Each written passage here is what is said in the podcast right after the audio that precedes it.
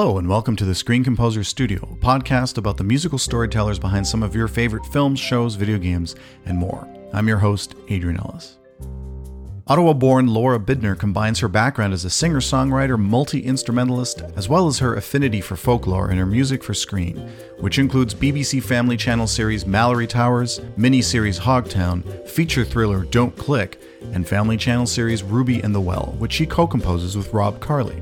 The four time SOCAN Foundation Award winner completed a Bachelor's of Music from Carleton and a Master's of Music Technology from the University of Toronto, and is an artist in her own right who released the critically acclaimed album To the North in 2015 and is currently working on a new one. We talk about the surprising film score touchstone that we both share as a favorite, the demanding high school program that got her started writing music early, and the winding educational journey where she overcame tremendous obstacles toward a career as a singer songwriter. In the end, she returned to her first passion, scoring for film and TV. Since then, Lora's graduated from the Canadian Film Centre's Slaight Family Music Lab, preparing her for the real life pressures of being a screen composer. We talk about the joys and struggles of her recent projects, how she manages the interpersonal aspect, and how folk music and her voice become part of her scores. Lora's new challenge is as a parent, where she juggles the demands of motherhood with a busy scoring career. She offers valuable perspective for anyone who's thinking about or living in that tricky balance. If you like what you hear, please consider giving us a rating and sharing the episodes with your friends and followers. It really helps us grow and share the stories of these amazing creators. And now, please enjoy my wide ranging conversation with Lora Bidner. Lora, welcome to the podcast. Hello. Great to see you after uh, you know it's it's it's been a while. We only got to see each other uh, in person after very many years of being apart in this Yes. uh, crazy pandemic. Um, it was nice. We uh, we had the the Casmas, the first uh, inaugural Canadian Screen Music Awards that happened about a week ago. Yeah. What was your experience there? How, what did what did you think? Oh, it was so fun. It was just a blast. Because Yeah. I, I haven't been in Toronto in two years, or yeah, close to two years. So it was just so fun to see everybody, and I thought it was beautifully planned. It- I I was really impressed. Great venue, just great vibes all around, Yeah. and uh, yeah, it was just an exciting time. Big congrats to Erica Procunier for putting that together with her partners and everyone at the Guild, including Tanya Dedrick, our managing director. It was a beautiful night. It was great to see everybody. There's so many faces I haven't seen in so long. I know. And, uh, you know, the first time that the Canadian screen music industry, anyways, has gotten together and celebrated uh, one another. So that was really nice. yeah. Um, this is this is uh, never really come up, but one of the inspirations you mentioned uh, in an interview that I read was the never-ending story, uh, and you mentioned the music, and I, it's one of those things for me like. I I don't really speak about that much. Like, there's a few scores that I'm like really hot on that not many other people think are like really great. But the never-ending Story is one. Uh, The other one is uh, Romeo's Bleeding, uh, which I Oh, I really love. that. That's a Mark Isham Isham score from way back in the day. I just think it's so cool. You know, you have these weird touchstones, but uh, what is it about the never-ending story? Like that's that's a really cool one. Like I think about the story, I'm like dee dee dee dee dee dee dee. dee, Oh you know, yes, so good. oh, but there's actually so many good moments. Um, so first of all, like this is a big one because our basically our family morals are built off of the Neverending Story. Really? Like if Okay. oh yes, like we watch that movie every Christmas. If there's ever a problem, my dad's like, "Well, what would Inkabok do? What would Wow. what would uh, Atreyu do?" Like it's just there's so many spiritual levels to the Neverending Story, and so that's just a family movie for us. That it's like one of my favorite movies for sure. Oh, that's so cool. So, um, but yeah, it's just so magical and so many like da da da da da da da da. There's so many good moments and and and great melodies. So I don't know. I just we love that that movie. Is that a, is that a touchstone for you in terms of like uh, having a sense of what you wanted to do eventually, or like music connecting with story? Probably yes. I, I think that I focus so much on the movie itself that that I feel like that came later. Like the whole movie is just so inspiring and gets you so excited that for sure that that must have been a part of my like love for film and music. It's an, it's. I mean, for me, I think we're we're a few years apart. Uh, so I was of the age when that movie came out to be sort of like in the prime audience for that. So I, I remember watching it sort of shortly after it came out. I don't know if I saw. I don't think I saw it in the theaters, but I saw it on TV when it when it sort of went into syndication. Uh, and part of what just fascinated me was the practical effects, which you don't see very much anymore. I mean, first of all, it's that storytelling where it's like a story about a story, and it's this magical land, and like cool. there's so many interesting themes and tropes that, you know, I just I wonder. Actually, I had a, a conversation with, um, well, sort of the a friend and his daughter who's ten, and I wanted to know like. Do you have? I wanted to know, like, and I don't even know if anyone can really answer this accurately because it's like you're asking someone to do the impossible, which is like, can you feel the way I felt when I was your age back in the 80s? Like, that's not possible. But I wonder if kids have the same reaction to these kinds of things where it just stays with you for the rest of your life. Like, if you see a movie now as a kid, does it stay with you the way it stayed with us? You mean if they saw the Neverending Story as uh, a kid? No, I now, because or there's you mean so like the much stuff. Yeah, I know, I see if there's mean. if you don't like this movie today, tomorrow there'll be another movie that's just as insanely crazy and good. You Yeah. know, like you think about how much stuff comes out, and it's like all of it is highly impressive. All of it is visually stunning. Uh, but it's like I, I just wonder, like you know, something like the Never-Ending Story, when those practical effects, like all the stuff they do with the puppetry and the forced perspective, where things look so huge, you know, with the rock eater, and you're like just thinking. How did they? I, you know, I thought that thing was as big as they made it look. And the was so Gmork, cry The wolf. Yeah. Oh uh, my god, terrifying. Terrifying. terrifying. and the Nightmare. amazing sphinxes, like just the majesty of it all and the mystery. I, I just, it's such a great story. Did your I'm assuming your your family introduced that uh, that film to you based on their experience when they were younger watching that. I don't even actually know. I, that that's like that is like a foundation of the family, and that's all I know. Like everyone's like, were- "Want to watch Neverending Story?" Yes. Right. Or was it that you were running away from bullies one day and found yourself in the in the upper part of the library with a book or a VHS machine? Yeah. like, well, let's watch this oh. film. and magically. Another big touchstone for you is the Coen brothers, right? Like you're you're really into Coen brothers, which to Wow. me seems like Where did you a- read this? Where did I have this written down? You like know what's Well, I, I have uh, I have my sources like you know, little little minions that go around and find out information. That's so funny. I do love a lot of the Coen Brothers movies. No Country for Old Men is one of my favorite movies. It actually has no score, which is funny. It does actually have a score. It's Um, Well- just it's so like part of the land, and I think that uh, Really? Yeah, Carter Oh, Burwell talks about these. He said they wanted a score that sounds like it emanates from the uh, from the uh, landscape itself. So it's almost indistinguishable from just the sound of the atmosphere of the film.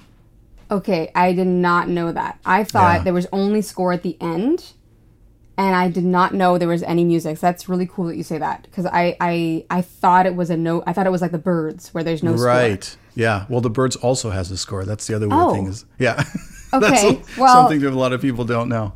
Okay, well I got it all wrong then. It was almost like a weird, like the birds is one where they actually had bird sounds, but they were playing it with this weird, like proto synth. It was like an organ, but it also was like a synthesizer that you could like feed material into and play it back. And a lot of that stuff is actually like not natural, so- organic bird sounds, but it's like processed through this crazy machine. That's very cool. Yeah. I'm gonna have to rewatch both of these now. The closer ear. And who knows? I could be wrong. Memory is so faulty, so I, I uh, mea culpa if I'm wrong on that. But the the Coen Brothers, there's there's sort of um, there feels like there's a there's a thread there. Well, it's really interesting first of all because you have this like one touchstone which is so fantastical, and you have this other touchstone which is very folkloric. It's very about like sort of Yeah, down Fargo. to yeah, it's down to earth characters. It's people that you recognize on the street. That's sort of an every person kind of kind of experience. What is it about those films that attracts you? I like the well the Coen Brothers movies. I guess it's like that. I guess it's morbid humor, like that. It's because Okay. Fargo is kind of funny, right? Yeah, it's funny, super funny. but it's but it's so dark too, and it's also that music is is heart wrenching. I love the music, and it's it's a it's a folklore. Uh, like the melody da da da da da da da da da da. That's actually like a an old folk melody. Did you know that? I know. Yeah, I, I, because I was, I, I, I was like, wow, what an incredible melody. So he, he used that as part of the score, which is kind of cool. Um, but I don't know, something. There's, there's also just beautiful cinematography. Like you can just picture that, that uh, image where he's walking out to his car, and it's like that long shot, and it's just like, Right. it just, it, it totally depicts the isolation he feels, like his aloneness, and like the just the, the pitifulness like it's such a he's such a pitiful character that the main character who you know gets Right. himself into a lot of trouble it's just it's just i just love the symbolism embedded with the story embedded with the acting that it just all comes together they really just do a great job. Is Carter Burwell one of your sort of touchstone composers? Yeah. He also did the score for another movie I really love, uh, Before the Devil Knows You're Dead, I think it's Okay. called. Yeah. Yeah. And I remember being watching that and I was like, is this Carter Burwell? Burwell? Because it really just something about it and it sure enough was. And yeah, he does have some something about there's a signature there that is really cool. Yeah. And um, yeah, he's an amazing composer. He's he's got a very unique voice. Uh, there's no mistaking his sort of harmonic movement and the kinds of things that he does. What Mm-hmm. kind of music did you listen to growing up? Like, what was it? What was the uh, musical life of your family? Was is it a musical family? Were you sort of introduced to things early on? Yeah, well, my dad was so passionate about playing piano. So a lot of, I feel like a lot of my passion just came naturally from just watching his love for music. And uh, he actually like taught himself piano at 30 and got really good. And actually himself is a really amazing composer. He he made it a hobby for himself. But uh, and I wouldn't say this like if, if my dad sucked, I would just say I just wouldn't say anything. but but he actually has written some really beautiful pieces. So it, Oh, so it he's a writer. He, he composed yeah, as well. Oh, wow. Yeah, and some really beautiful stuff. So for sure, my writing style even for sure comes from watching my dad just jam out and jamming with him. We would like race each other to the piano. That's how like Oh, it was, you know. So there was definitely uh, a lot of love for music instilled in just him and my sister playing. And then we had like Portuguese fado in the house, good amount of that. And then we had a lot of like Eminem and all the rap stuff and all the hip hop because I had older sisters. Right. And uh, and our family just loved also just like the top 40 stuff. So I also have a, a big love for hip hop and rap. I, I read somewhere that it said you grew up playing piano and percussion. What kind of percussion was it that you were playing? Yeah, so because I went to an elementary school that had these amazing volunteers, Mr. Laver and Mr. Purdy, and they had all these bands for us, and I was in all of them. I was Okay, so wow. gung ho. I was in. There was like a bongo bang boom band, which is a hand drum band. There was there was like an advanced percussion band, which is advanced for you know grade sixes. There was a drumline Whoa. band. There was grade seven eight band. There was jazz band. I was in all of them. So I basically did not have recess and I didn't care. I really I loved it. So yeah, I played I played percussion. I played bells and the drum set and uh, like snare and I just had a lot of fun. Mm-hmm. Yeah. And you've you you play hang drum as well, right? You play. You're actually pretty proficient in the hang drum. I well, I mean, in my own little way. Um, I yeah, I do have a hang drum, and I haven't picked it up in a long time. It's funny you even mention it because it's like sitting right over there. I'm like, oh yeah, the hang drum. um, but it's so funny how you you get so busy and then you kind of don't play. I'm surprised you don't use it in your scores all the time because the hang drum is such a like, or it seems to me right now certainly, to such a cinematic uh, or such a usable instrument in film scoring. It is. I would say it is. The, the issue with mine is, and I hate to say it, but I need a better one. Okay. It, it's it's I it, it's beautiful, and I have found some really cool stuff with it. But I've played the PANArt ones, for example. Um, those are like the originals, I think. But there's another one that's from America. I forget what it's called. But I was actually. Um, I've tried one of those too, and this so just the resonance is like amazing, which mine doesn't really have. So Okay. um, I have done some recordings with it. It's like on, I don't know where it is. I think it's on one SoundCloud or something. But um, yeah, I just it just never, it just never happened. I do it all my live shows. It's like a hang drum. We do a fun like hip hop jam with the hang Sure. drum and Yeah. that. But it just um, whenever someone's asked about it, I'm like, sure, I'll try the hang drum, and then I never end up putting it in. That's so interesting because I almost have to like uh, go, okay, that's enough. No, don't do it enough. Like you have to like limit the amount you put this in because it's so, uh, it's such an, uh, it's sort of like a go-to, right? You're like, you'll want something percussive that moves along, kind of drives things forward, and has tone. Perfect. you know what? It's true. I probably should have given it more of a chance. Um, And you can I'm process the heck out of it too, right? Like I know. They just make it sound like a non-organic thing. Do you do you know about the PANArt? I don't know if it's if that's the whatever the original. I think ones it's pan the- art. It's the yeah, the original guy, one. I'm thinking those guys that lived the in like, Halo. s- what, Yeah. they, they lived in in uh, where Switzerland or something like that, right? I think it is Switzerland. Um, it's funny. I like did a whole project on the hang drum in, Okay. in university, and I forget everything. Um, but yeah, it's it's like it's it's like from like they took like two different instruments, like the African udu and then Mm-hmm. the steel drums, right. uh, like the you know, and they kind of combine that. So it does have a really cool sound. It has that kind of watery sound and um yeah. And it looks like a UFO, so it looks really cool in the studio. yeah, or a barbecue, you know. Did you know what it took to get one back in the day from those original guys? Did you ever hear about that? You must have known that from the, from I the I do did, right? I forget.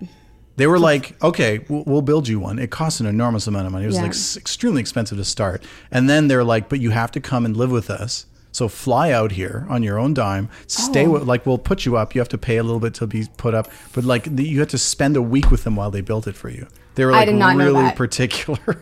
I'm not surprised that like I feel like oh that's that's wonderful. I think that's cool. But because I know that they don't allow you you can't resell them for example. Yes. And it's very precious and they stopped making them and they had started having uh like distribution houses around the world and they closed them all up because they Right. couldn't it, they said they couldn't um ensure the like product uh you know couldn't ensure that it was the product they wanted to release. Right. So that, that there's like a scarcity of course, you know. Wow. Imagine having that kind of integrity, all right? It's almost an obsessive level of integrity. like, Yeah. I don't even care about making money. I don't even care about this business continuing. That's it. We're done.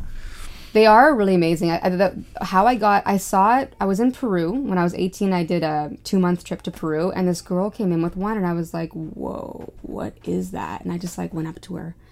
I probably creeped her out because I came really close. I was like, "Can I play your drum thing?" Anyways, and then I, I was like, "I have to have one." I scoured everywhere for one. Um, and mine's an Italian one. It's called Disco Armonico, but um, yeah, they're they're very cool. And I had a lot of fun. I was addicted to mine. Like I did play it all the time, busked everywhere. Uh-huh. But I just never incorporated it into my scores. It just never happened. Hmm. Yeah. Interesting. Do you, I mean, from your sort of earlier days, like childhood or maybe teen years, was there a point at which you kind of knew that music was going to be the thing you'd be doing as a profession or as a creative career? I knew that I wanted to be a film score composer when I was really young actually. Like I Really? yeah, and it was and I mean I don't know exactly when, but I remember my dad showed me Schindler's List. Okay. And that blew me away. And he, I don't remember how old I was, maybe 10, 11, I don't remember. Mm-hmm. But I remember I was like, whoa. I just, I just, I just loved that melody. I went and learned it on the piano. And I just would, I just like, that was like, I want to do that. That was it. That's interesting because it's, if I track your career, at least the way it appears from everything that I've looked at and read, it seems that you sort of very much follow a singer songwriter uh, path rather than, oh, this is what I want to do. It's funny. I know it seems that way, but it's not that way because Okay. I started out as a composer and that was all I did. I didn't even play guitar or sing anything like that. And in high Uh-huh. school, I went I got, went to Canterbury High School where I was in the violin program. And this is in Ottawa, right? This is in Ottawa, yeah. So I actually to get into this program, they didn't accept piano, which was my main instrument, and I knew it wasn't good enough for percussion. I knew I I played saxophone too, wasn't good enough. And then they're like, "Tell her," to, they told me, "Take up the violin." Yeah, no And- problem. and and they accept you based on uh, your aptitude because they accept more violin players though. But you, you know, Ah, violin's a really okay, hard right. instrument to play though. So I was Sure. like, what? So, Yeah. anyways, we like crash course me. I had I think two months to prepare for the audition. I had to have like a whatever. I did the minuet in G, I think, bunch of scales. Lord. And we got me a teacher, and I was like hell bent. I was like, I want to go to Canterbury. I'm gonna play the violin like best I can play it. So Yeah. they, but they, so they knew that I was not at the level. Like in my class was actually like a total virtuoso, like a real virtuoso. So they had yeah. all levels. They had like little silly Lora, who- unable to hold her bow properly. Right. And then, uh, but anyways, I worked really hard and I got kind of good after two years of being in the program. and they, so yeah, they accepted me based on potential, basically, and I, you know, just my like gumption. So, oh, sorry, what grade does that start? That was high school, so that's going into grade nine. Going into And grade so nine, okay. the point of me bringing that up is I knew that was a multidisciplinary program. I knew that I'd get to collaborate with everybody, and I knew that I wanted to just play music all the time. So I got Mm-hmm. into that that school, and then I wrote music for all the. I wrote music for the dancers, for the plays, um, and I just like soaked it up. We, it, it, I look back on those years with such fondness. We all talk about it whenever we get together. It's like Oh, wow. it was su- it was kind of magical. We we were at a cool group of kids that just like did all kinds of fun uh, performances and and uh, yeah, there was some really cool stuff. And then I did the songwriting at the at the end. Okay. And what prompted that? I just I also liked that and and um, like it just naturally came because you know you're jamming at the fire, you pick up a guitar, Okay. and so yeah, I, I learned the guitar and just I just started doing that. I made like a little album at the end of my school year that I just recorded wow. like in the last two weeks of school. I remember I just like recorded one of those mini Zoom things. Mm-hmm. Um. Anyways, so I did that, and had no intention of that becoming a thing because I'm really not um, like I love performing, but like I'm not really gifted in that area. My life just fell into it. I Yeah. my my brother gave my CD to the owner of the Black Sheep. He for some reason really loved it or loved me and just kept on bringing me on to open for his for his artists. Yeah. And like one of my first shows was opening for Craig Cardiff, and it was a full house. Wow. Like me and my little ukulele. I had no idea. Like I remember also do I, I remember I didn't know how shows worked, so I Right. was like, "Oh, I'm gonna play the piano." I just dropped my ukulele, go play the piano, and Paul's like, "You have to tell us before you play piano. We don't have it mic'd up." so he was like totally caught off guard. Anyways, so anyways, I just got it because I I kind of got brought into it, and then I just had a lot of fun doing it. But I, Yeah. I always knew it was always like, how do I become a film score composer? How do I ah, do this? so and I could never figure. It was a whole roundabout way. Right. Yeah. Um, I mean, you follow the momentum, which I think a lot of us do. You're just like, well, this is this has energy right now, and it's interesting, and I like it. So why not just keep going down this route? There's nothing. There's no harm. I want to go back to this. The whole idea, though, that the your primary instrument, the piano, was not something you could actually enter the program with, and so you had to crash course for two months of of, of one of the probably most difficult instruments there are. I mean, like a piano, you want to go like I always think about this like even with guitar. I mean, it's harder to play a note on guitar than it is to play on the piano. But I mean, unless you're talking about open strings, but never mind. If you just go up to the piano and you play a note, okay, someone can tr- teach you to play a triad in less than five minutes, and you've got a triad. Yeah. And even more, you could probably play a triad and maybe a few notes as a melody. Well, like the violin, like forget it. You're gonna sound like, you know, a donkey's ass for like, I mean, a year, maybe more. You know, I used to take classical guitar lessons, and and all the, you know, the wangers around me were all people like these kids playing violin. It was just, it was like cats being tortured all around me.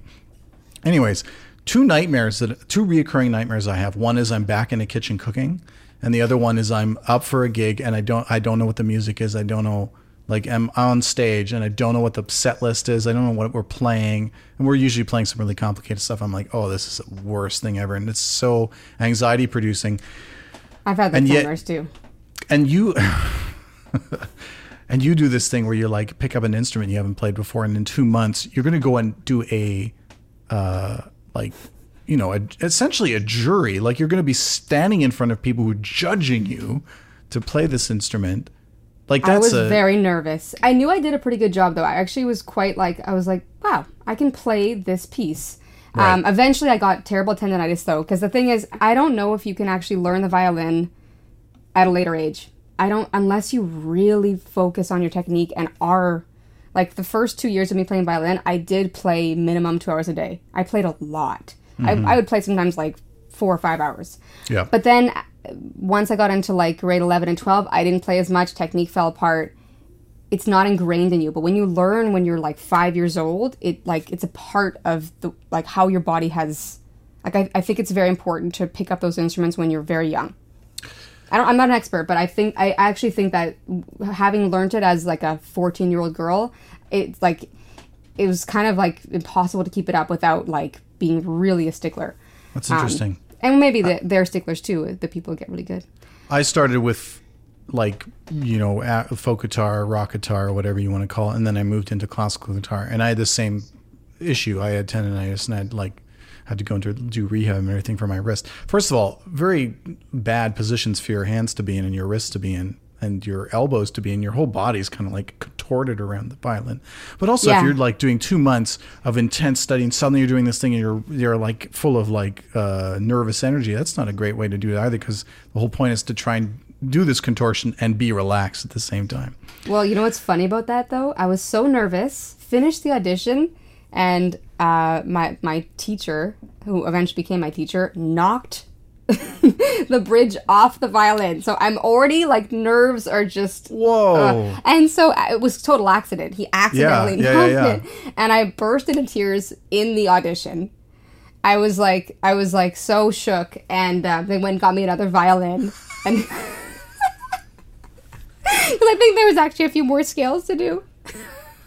but I still laugh about that because um, it that was just really funny. Well, you must. I, I the the real question I have about this whole experience is it must have set you up in some way to go. You know what? What seems impossible, or what seems like a an, like an unconquerable mountain uh, of doing something like that especially in our line of work, I think we're asked to do those kinds of things so often where it's like, oh yeah, we're throwing into something where you don't know how to do this kind of music, or you're like, here's the deadline. You're like, I'm supposed to produce this much music in this amount of time in this style that I've never done. Like, you know, we're sort of always being asked to do these things. That must have somehow uh, prepared you or given you some sense of like confidence that going forward you'd be able to pr- reproduce this kind of heroic act. Probably. Um, and you know i also just i mean i wouldn't i don't i don't know if i'd call it heroic because i did they did tell me they accept people based on potential and i knew yeah. that i had an aptitude for music sure. but um but i always was an improviser like i would do when i was a kid do performances and i would just go up and play like i would just play whatever i wanted mm-hmm. like just write stuff you know improvising so yeah. i i also just like naturally uh, that i'm cool with like i don't yeah. i don't get too nervous I was more nervous about my driving test than any of my exams, my like just violin improvise exams. with the car. Improvise your way around this traffic. Yeah, no, I was losing my mind about my driving test, and I was like, mm. I've done like all these performance exams, never had this kind of anxiety, except That's maybe one or two. But yeah, yeah. anyways. How does where you're sort of going with with the singer songwriter thing? Like, are you um, for a time sort of pursuing that as a career, and how do you end up at Carleton and then eventually? Uh, U of T. It's so funny because I haven't thought about this in a while, but actually, I I got in as a composer in the composition program to Concordia right mm. out of hmm. high school. Okay. And wow. then I had mental health issues, had basically a mental breakdown, and I had to leave within two months of being there. It also okay. was really the wrong program. Um, I got a part of it was like I got there and I was like, "Whoa, this was totally not what I wanted." I was so, uh. and every person, every young person, I'm like, "Study your universities. Don't apply until you know it's like." It, I just, I totally messed up the applications. I just apply. I had, I was so naive, and I just. Um, it was not the right school for me and so i basically got there and i, I got really depressed because i it, oh, it, for a number there was all kinds of stuff. But long story short i got in the composition program. I even got a scholarship which made me feel really bad when i mm. when i left. Mm-hmm. um, and so then i left. And then i spent a year raising money to go to peru. Did that did this awesome peru trip and then i was like okay i gotta figure out how to get back into music. Went to carleton part-time and took a few courses and um, had a really nice meeting with Dr. Wright, who uh, he's like one of the heads of the program, and he was just so nice to me. He's like, "We need composers. You should come to Carleton." Um, and he was he was just really sweet to me. So I auditioned and decided to stay at Carleton. And they don't actually have a composition program, but um, I just found my way around and did stuff on the side and in many ways it was a good thing because I was able to stay home, save money that way, have a piano fully at my disposal because I don't know how like I'm the type of person who needs to write at like two in the morning. I can't go mm. into a mm. practice room and really get like I can't be scheduled like some people. So actually, um, for many reasons, it worked out well for me. I went in as a piano major, two years in, switched to singer songwriter because that just made sense because you get to make an album at the end. Okay. So I again, it was one of those things like, oh, there's an opportunity. I write songs. I'll just do this, and that was yeah. my way. And my my album, my demo that is is now that album, the To the North album, because yeah. that's the dem- the demo was at university was okay. very uh, orchestral. Like I had chamber instruments. It was my way to get my compositions in and um, fit the program. I had an amazing vocal vocal singer songwriter coach named Giselle Mins, who was just so lovely and a big part of university. When you look like when I look back, I don't remember anything except the people that were so kind to me and like nurtured me and helped me through like all the stress you go through when you're when you're working so hard at your music and you're trying to get good and like right. you suck for so long and I, I just I think it's like a big part of my like when I look back it's it's those memories of of um you know your mentors helping you and your teachers helping right. you that are the most oh, that's important. Amazing. Yeah. Um, and this this sort of like uh, way that you work, you were describing, saying that you have to have access to a piano and do something at two in the morning. Is that still something that sort of pervades in your in your in your workflow? That you Yes. have to wait for something to arrive, and it could arrive at any time, and you just got to be ready to capture it. Not necessarily now, because you know, in our job, like we can't we can't wait. We have to just write. So a lot of times you just have to like pull the trigger and okay, this is what I'm going with. This is the idea that's come up. This is what I'm doing, and you have to be decisive. So and now I have I, I've learned to get much better at just writing because you do have those crazy deadlines. Yes. Um, but it, it wasn't that way before. It used to take me a lot longer to write, um, and um, that was the case then. But now I still need to go perfect it at two in the morning, or I still need to continue writing it or fixing it. And I don't know that I and also we're night owls. My family are all like I. My dad was always playing at two in the morning, and then I right. we'd like switch off. So I'm that's just I'm naturally really that, like that would be a you know we'd wake up and someone would be playing the piano. You know. Yeah. So um, yeah, I just I, I I liked writing at night a lot. You know something I just realized is this is kind of off topic in a way, but not really. Is that if you if I had flipped my camera the other way, you'd be looking at almost exactly the same scene. I have the same KRK speakers with the yellow things, and I have a red wall behind. Oh really? Like the whole our studios are almost identical, and I have That's like so funny. I have some. Are those? Is that real plants in behind you, or is that No. a fake plant wall? Right? No, I have just two fake. I have fake plants on the sides here, so it's almost like we have a we have a mirror studio in a weird way, like a dimensional mirror. That's so funny. I've never seen that that uh, like the other side of your studio. Yeah, no one's ever seen it. Well, it, yeah, no, it appears in a few different select places if you look on YouTube, but you won't find it very often. Um, so, like, do you think now, look, thinking about your process and this idea that you switch from something where you were waiting for the muse to arrive or you needed to have this sort of process, and now it's like, nope, we're done, we're on a deadline. Uh, you have to go with the idea that works. Do you th- do you have a different th- um, perspective on what ideas are like what quality ideas are and, and and whether the first idea that comes to your mind that you end up working because you have to do you have a different perspective on what that means? Or do you think that the ideas you wait for if you work there's a way to work something until it becomes something that's really worthwhile? Okay, so I sometimes do go through like a bit of a trial and error process where I just like I just watch the video and I just play and I oftentimes will just like thump around, make all kinds of mistakes, and then sometimes that one harmony I'm like, ooh, that was Yeah. cool the way that went from that. And sometimes Yes. I'll just even pick and it's sometimes a mistake. I didn't mean to do that. Um, and sometimes I'll like, okay, I want to, I want to come there somehow. How do I start it? So th- sometimes it's that. Yep. I feel like th- there's many ways that I write then because uh, sometimes I do, you know, write it and the first demo is the one that I use. So then, and a lot of times it's that because you have no time. So a lot of times you do it, you're like, well, that's it. yeah Get it, get it in order and uh, orchestrate it. Um, so I, th- the only time I guess where the second guessing comes in is just if it's just not working. So Right. when when uh, either the producers will tell you right, then you Yes. must redo it or or, Yeah. or fix it. And there's a lot Yeah. of MacGyvering. Sometimes they'll you can you know how- you know how we do it. They, they say oh I want this changed, and you just change as much as you think will fit the note, right? Yep. And Yeah, oftentimes it is that. Oftentimes Yep. it's it's even just the tone maybe that they don't like or Mm.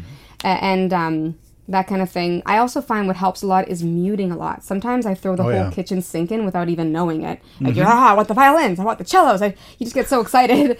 And then you realize, like, you've way over, you've just gone way overdrive. And sometimes you just need, like, one violin Yeah. and a guitar, you know? So sometimes it's also good. I, I find it very useful to mute yeah if, if something isn't working or if it's sounding really muddy okay what what do i need to cut out what's um, what needs to be eq'd more or actually Yeah. just go yeah so that's a, a thing but yeah there's been a few times i mean many times where i will scrap a whole thing and but it's it's really only if it's like dire like okay i really this is not what i want Yeah. i'm going back to the first thing i did but Yeah. usually i usually like you just kind of stick with it right hmm, yeah Yeah, that that whole thing. I've, I've been thinking about that lately. What makes a screen composer specifically? And I think that I've sort of got this weird form of synesthesia where I connect things that don't connect together. Like it's just a weird thing that I'm able to do, and it, it gets really extreme. Like there is.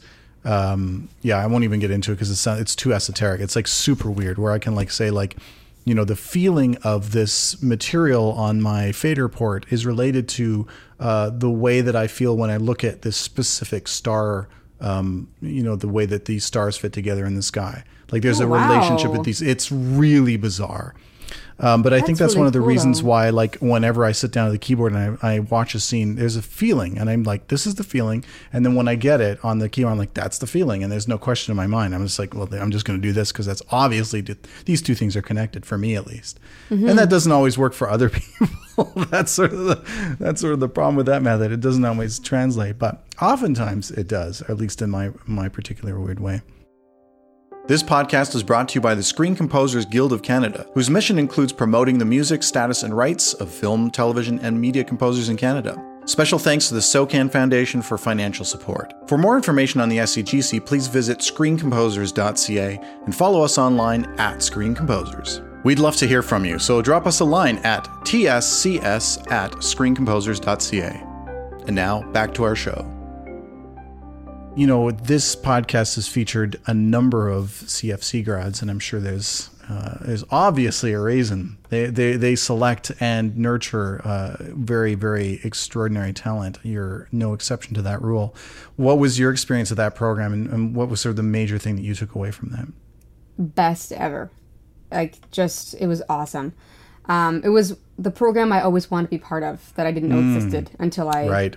Came to Toronto. So, yeah, uh, it was just awesome. Um, so many amazing, there's lots of seminars that I just like soaked up. You get amazing mentors like Tom Third, coolest dude ever. Um, and you get to try a lot of stuff out because you get to compose for all these short films. I think I did in the end like 16 short films is what I wrote for. I think it Holy was that smokes! Wow. it's a time where you can like try a lot of stuff out, try a lot of scenes that you're not used to. You know, there's some scenes for me at least that like are so hard to score. Like at the beginning, at least for me, where like I don't know how I'm gonna score this. You have mm. to score it, and it makes you in this small amount of time score a lot of different kinds of scenes, comedy, weird, you know, dialogue scenes, horror stuff. So it it um, was a really great time to learn how to do that. right. And you still get the short timelines too, and you get to go to the mixing houses. yeah. And I would say a big part of it too was getting to hear your stuff at the TIFF Lightbox. Yeah. For me, that was really helpful because a lot you're so self conscious a bit. You're like, oh, is my my mix good? I don't even know what I'm doing. but then you hear it at the theater, and you're like, whoa, that sounded cool. Or if something was off, you know, you kind of know. But it, it did give me a little boost of confidence because it actually sounded good. I remember the first showcase, I was like, whoa. I was so nervous. I thought it was going to sound, t- I was, you know, worried. And Yeah. it was actually really fun. And uh, it was just like, it sounded cool. I remember uh, the the Screen Composers Guild of Canada runs an orchestral reading program, and I've sort of described it to other people as a safe space to make really extraordinary mistakes. And Lord knows I've probably made the most extraordinary mistakes there were to make. I've ground orchestras to a complete halt. I've you know really just crashed and burned in the most spectacular way because I was too ambitious and didn't know enough to really make it work.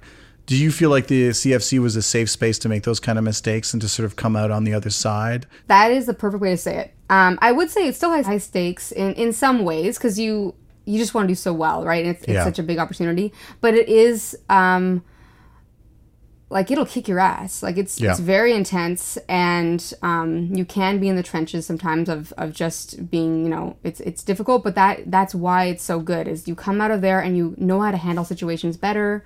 Yeah. You I've also gotten some amazing experiences where you get to write for some like the directors were all so talented. Everybody, the editors, the producers, everybody was so insanely talented. So you get really good content too, mm-hmm. which is really cool and really inspiring. probably really different personalities you have to learn to deal with as well and sort of go oh we work well together this is the type of person i'll never work with again yep, you learn that, and we. Yeah. I think we've all we've all been through that where th- th- that's a big part of it too. Uh, that's the one thing I try and tell people is Yeah. it's okay for it not to go okay because Yeah. it's it happens to everybody, and Yeah.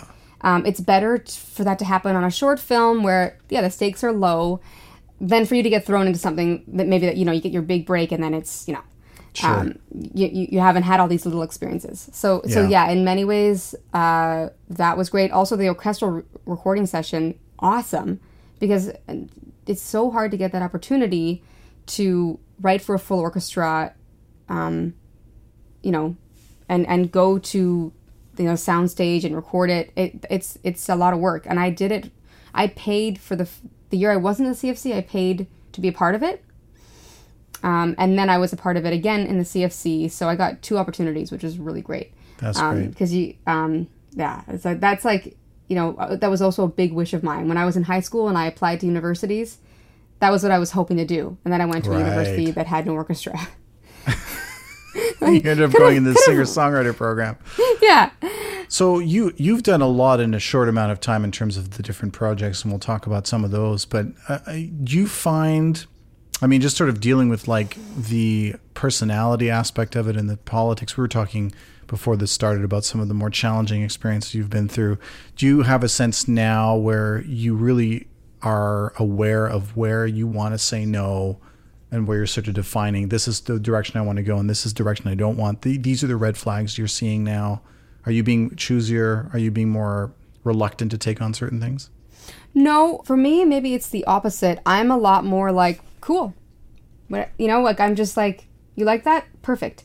I, I'm I, there's sometimes where I might, if I'm really, for example, like a cue that you you really like, um, and they don't like it. Um, I will really only like now. I really listen to whoever's saying they don't like it try everything I can to change it, whatever. And if mm-hmm. I still am not there, then I'll ask for clarification. Like I think what I'm trying to get at is like sometimes you can just be wrong and the cue isn't right, even though you love it so much. And I think Right. what's important too is I've I've gotten you detach yourself a little bit. Like I love the projects I work on a lot of times. Like I often identify with the characters or I, Yeah. I you know sometimes you get you, you're so inspired you're spending all night working on it but you still have to be like it's not your baby. It's not that's it's not your project. So I think um, you're you're part of the team basically. So you have to listen to everybody and um, be cool if you're what you may what you may want it just isn't right. And sometimes I I've found there's been times where I've almost been like oh, but I want to do this. And then I'm really glad I didn't say it because hmm, it ended up mm-hmm. being the right thing if I just took the time to really suss out what they were saying, really what they Yeah. were saying. And this is why I take copious notes in all our spot sessions or whatever. I really hone in on what exactly did they say? What adjective? Oh, they said scary but soft. Mm-hmm. Not what I did, which was scary and like razors, you know? So I take that approach more, and I think it's a, a, a much nicer way to work than, um, you know, trying to get your thought too much across. But you still have to, it's not, I, I still have my opinions. I still, um, you know, in a nice way will, will offer a different thought, but I'm just kind of more like, cool, let's do that, that kind of thing. And for projects, I just um, I'm just excited to work on lots of stuff. So I, I'm not too like, uh, depending. Like, there's some stuff I, I love fantasy. Yeah. You know, like Ruby and the Well is like the thing. Like I that's that's the kind of stuff I love to write for. Um, and there's other stuff that I'm like less excited, but then when you get into it, you're like, oh, I'm so glad I took this. It's I'm doing all kinds of new stuff. So I'm just open to like what I don't know. Mm-hmm. Yeah. Tell me a bit about Ruby and the Well. How did that sort of come about? That's that's a more recent project. Obviously, you did a lot of stuff on your own before that, uh, and now you're working with uh, co-composer Rob Carli. Mm-hmm. That's an that must be an interesting dynamic. So tell me a bit about that show. What's it about? How did you get on it? And what's what's been your path, your sort of journey through that whole thing? Yeah, it's such a beautiful show. So it's about um, a young girl who basically moves with her father to an apple orchard that they've inherited.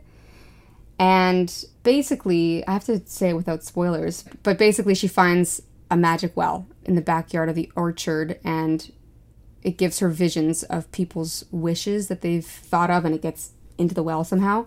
So every episode is her solving the wish Ah, and solving people's helping people solve problems. And they can often be really big problems.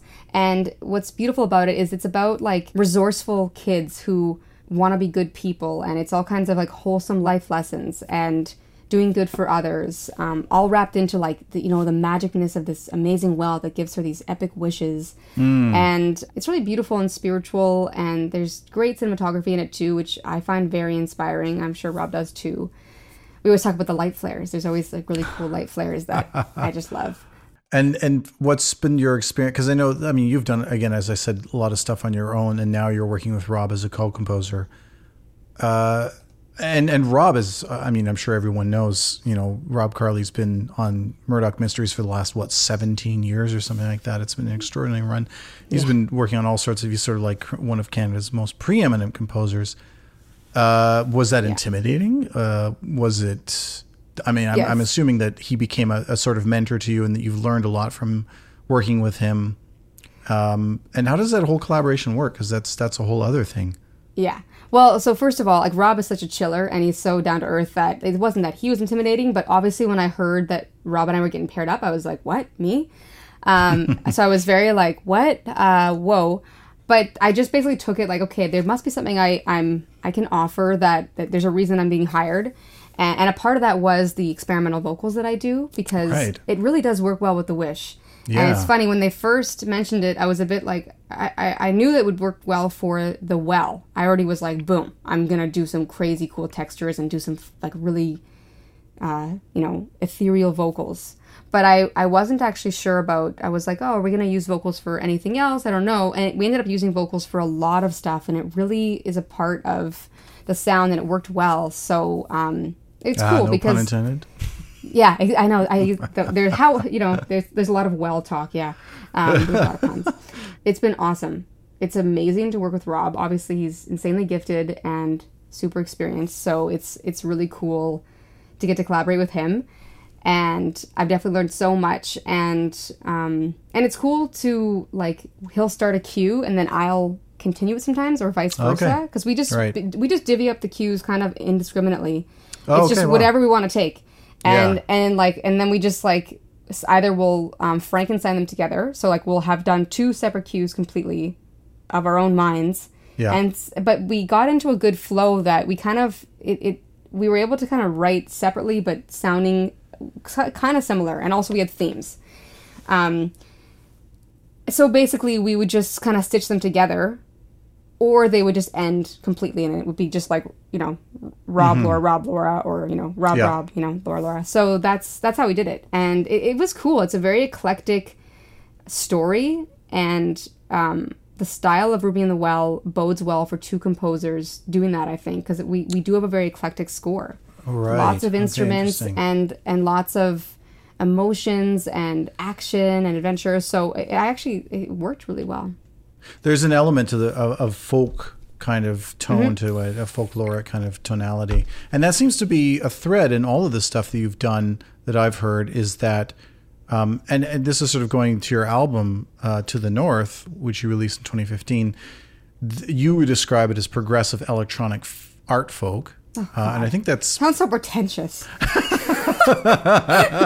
but it is apt. I think that actually describes I, it quite I well. I think it is. Because I haven't read this in so long. This is like you're just pulling out all this stuff from my past. so there's like this idea, like folk seems to be something that's tying a lot of the stuff that you've done together, and also the voice. Yeah. Uh, it's interesting how all that stuff sort of pulls together. Is that is, is that a conscious thing for you? Like, what is it about? Like, what does folk music mean to you? Like, when you think about folk and how you're using it and how you're yeah. using your voice, is that a conscious thing? Or like, what is the what what is, where does that live in your head? I think I'm just naturally that's the style of music that I naturally wrote as a kid. I was very like we also listen to a lot of Loreena McKennitt and you know mm-hmm. in the mm-hmm. house and yeah. other also very cinematic music too yeah and and joan baez and and that kind of really moody mm-hmm. um kind of folk enya right um so i think that just like that's that's just the way i write like when i sit down at the piano it, it tends to go to the more like moody haunting folk kind of feel so another uh kind of you know slightly uh, life-changing event that happened while you were working with rob on that second season was you uh, the birth of your of your child. Yes. Just shortly before season two, there came season one of something completely different. Like that must have been. I mean, two again. This is like talking about tight, compressed timelines. You're like again, you're back in the position of like, well, you can't get into this program unless you learn to play the violin, and now you're like, you're going to have to do season two with a newborn child. How yeah. did you manage that? Oh God. Or first of all, actually, I should ask what went through your head when that was sort of all coming together that you're going to have to do this? Did you think there's no way, or were you optimistic about it? What was the sort of first thought? No, I knew I was like, we're going to do it. And luckily, Okay. I have a very supportive family. Like, ama- my husband's amazing, and my parents are so like my father. My dad called me up. He's like, "Your mother and I have spoken. We have it all planned out." And he just like, was, like they also very excited for uh, a grandchild. So they and they know like they've been more supportive of me in my career than I have for sure. I feel like I would have quit way way earlier had my Oh, dad. wow. Yeah, yeah. Yeah. My for some, my dad was like, "No, you like keep going." Every time I wanted to quit, he was like, ah, "Okay."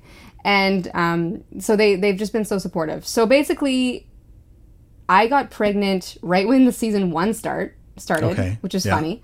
Yeah. So I did season one pregnant, and then I was like, "Oh yeah, when season two comes, Lincoln will be old enough." And then season two came like right away.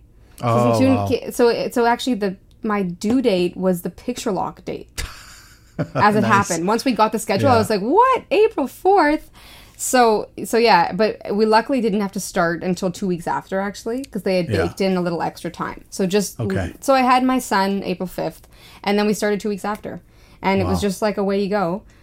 Um luckily, you know, there and I think that like I hope this can be helpful to other people watching um you know, that may be thinking about families or, you know, how am I going to do it? Because I definitely scoured the internet. I called all my amazing composer mom friends like Sarah Slean and Suad, and and they were wonderful and they're amazing. Like they've done so much. So I mean, I don't even know how they do what they do.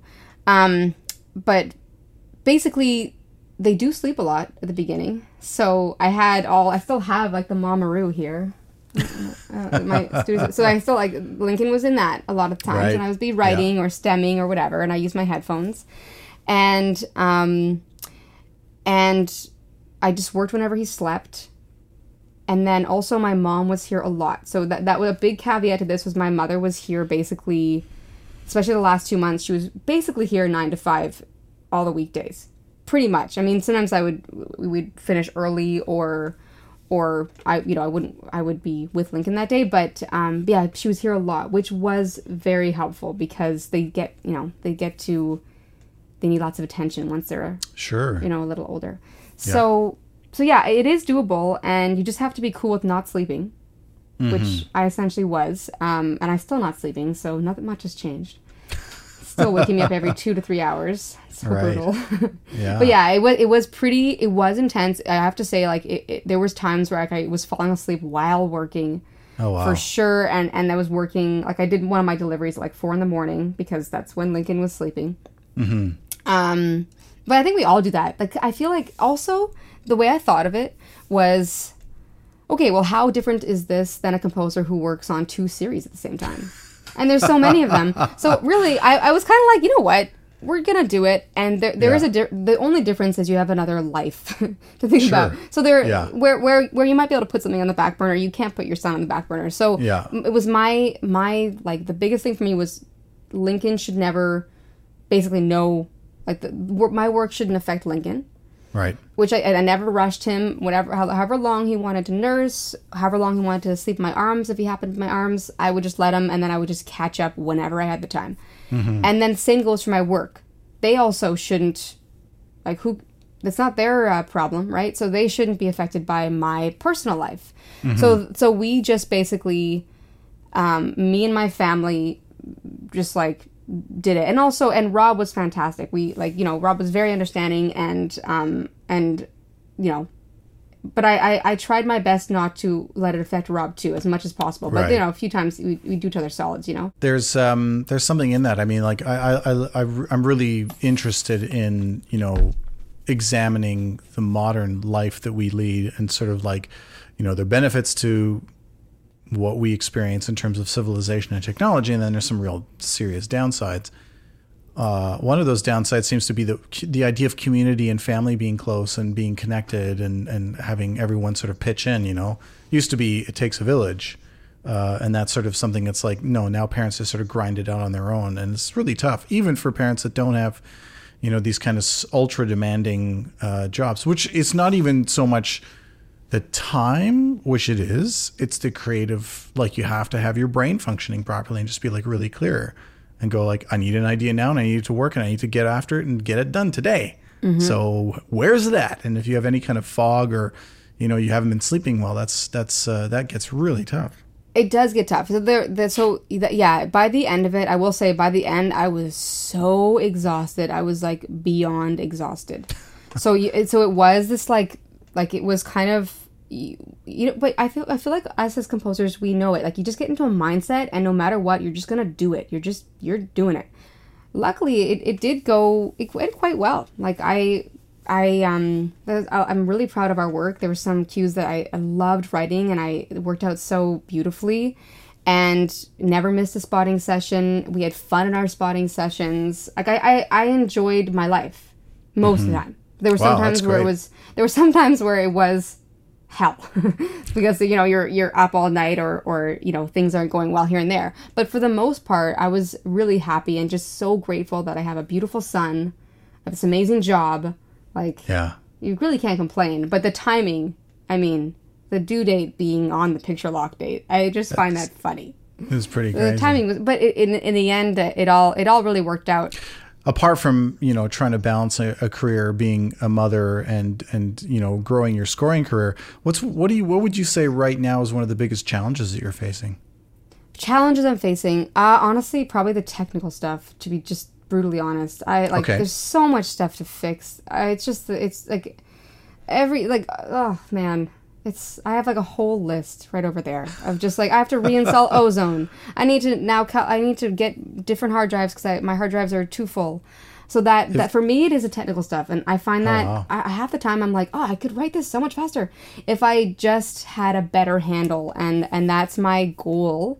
My maternity leave right now, uh-huh which by the way with big is air quotes for for Well, everyone not like- watching on the video well, yeah, oh right, um, maternity leave because it, it really is so busy. That's the thing is is now Sure. that uh, Lincoln is six months old, it's like it's so busy uh, being with him. But uh, my plan is to really get a hand on all the tech stuff, and I will get it done. I just uh, need a moment. I mean, it's it's it's a. f- I, I was talking. My mom was here for a short visit, and she's sort of asking me like, you know, about the job and, and business and all that kind of stuff. And one of the things I said, look, I mean, what I do now, what all of us do now, is what used to take thirty people to do. You know, it's like a job that incorporates. I mean, just imagine if Beethoven had to deal with installing software updates or something like that. Yes. he'd lose his Oh, mind. Um, what do you think? Like, what what to you is the because I mean, some of us, uh, Neil Parfitt, uh, you know, don't. That's sort of part of the joy. Like, I think he actually likes the technology, and that those. Well, he's probably going to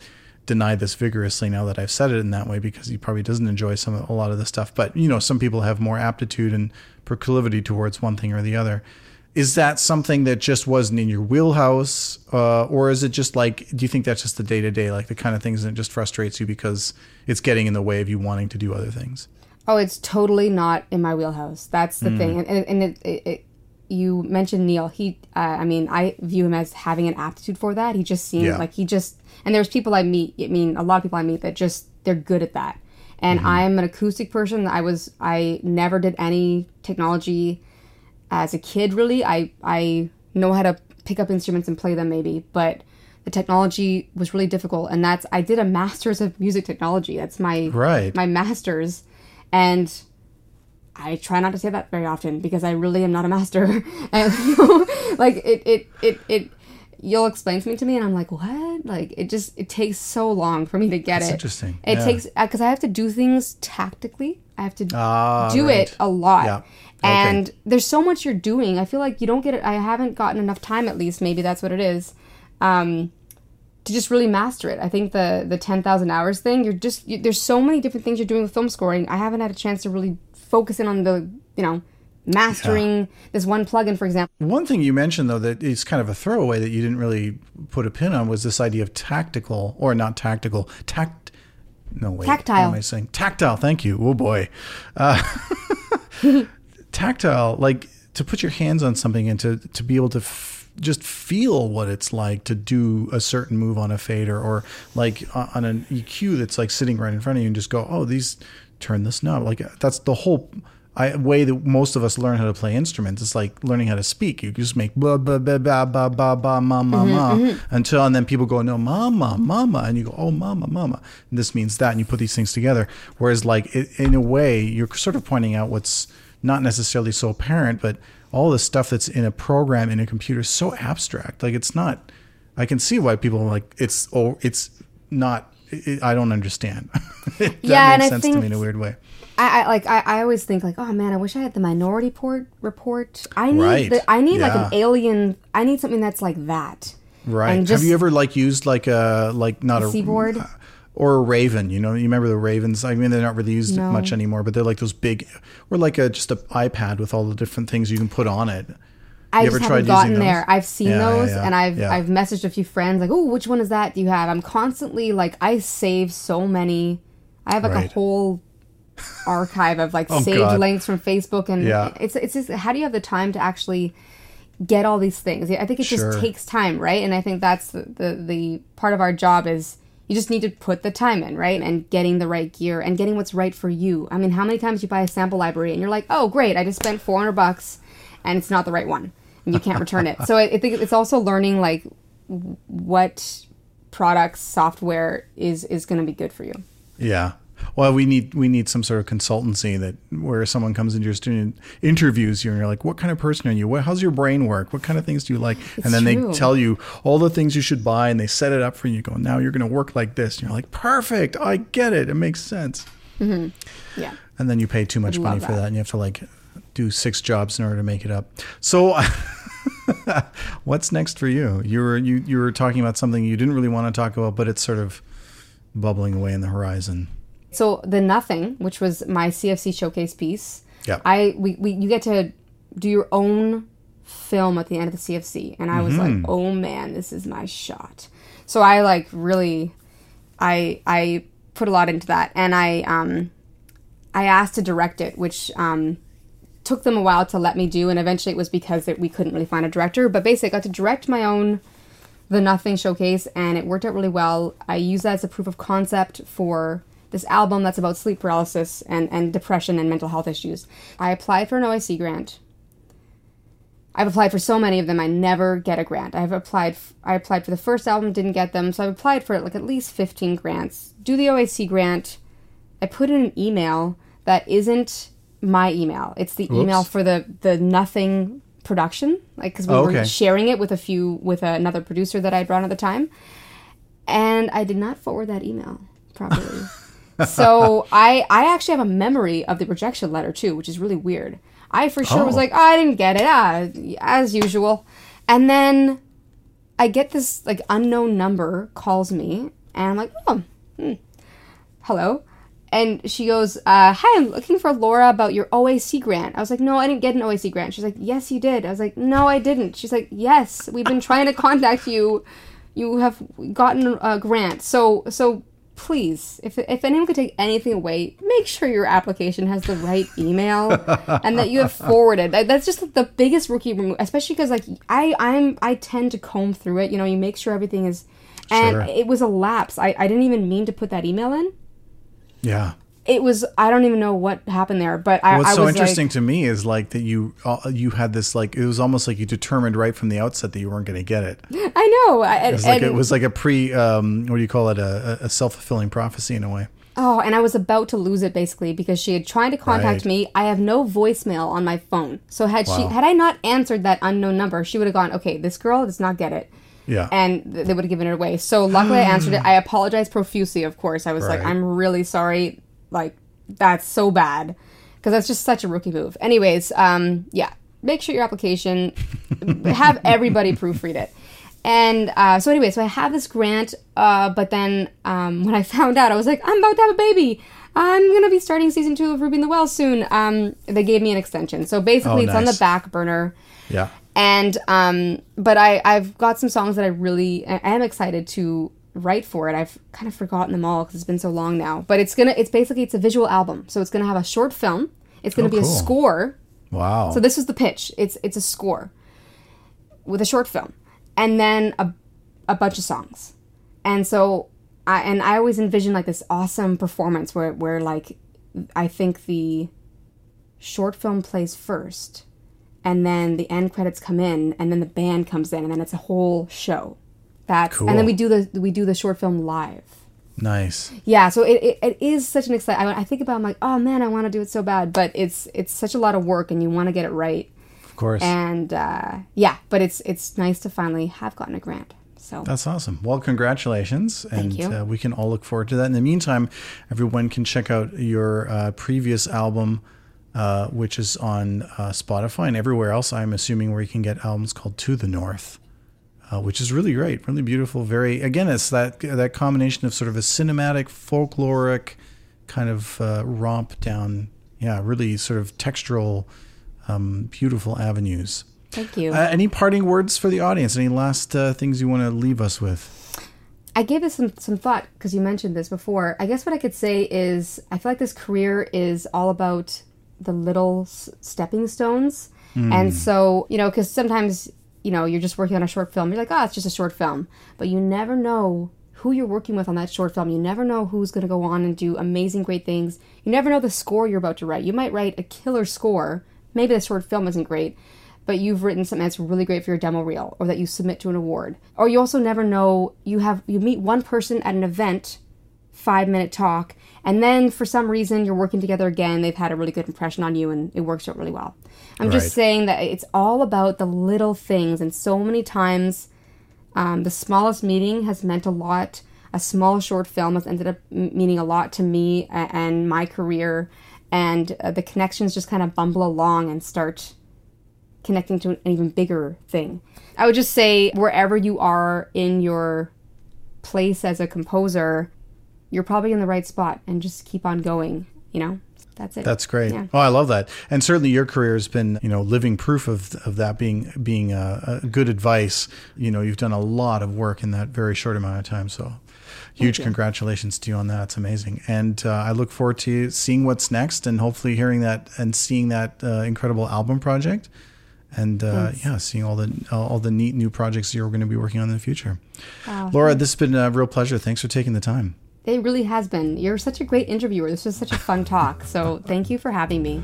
Have a great night. You too. Bye. Thanks for listening. If you enjoyed this conversation, you can support us by giving the show a five star rating and sharing the episodes and tagging us at Screen Composers. We'd love to hear from you, so drop us a line at tscs at screencomposers.ca. For more information on the SCGC, please visit www.screencomposers.ca and follow us online at Screen Composers. The Screen Composers studio is produced by myself, Adrian Ellis. Editing, graphics, audio, and video post production by Nick Grimshaw. Special thanks to our managing director, Tanya Dedrick, as well as the SOCAN Foundation for financial support.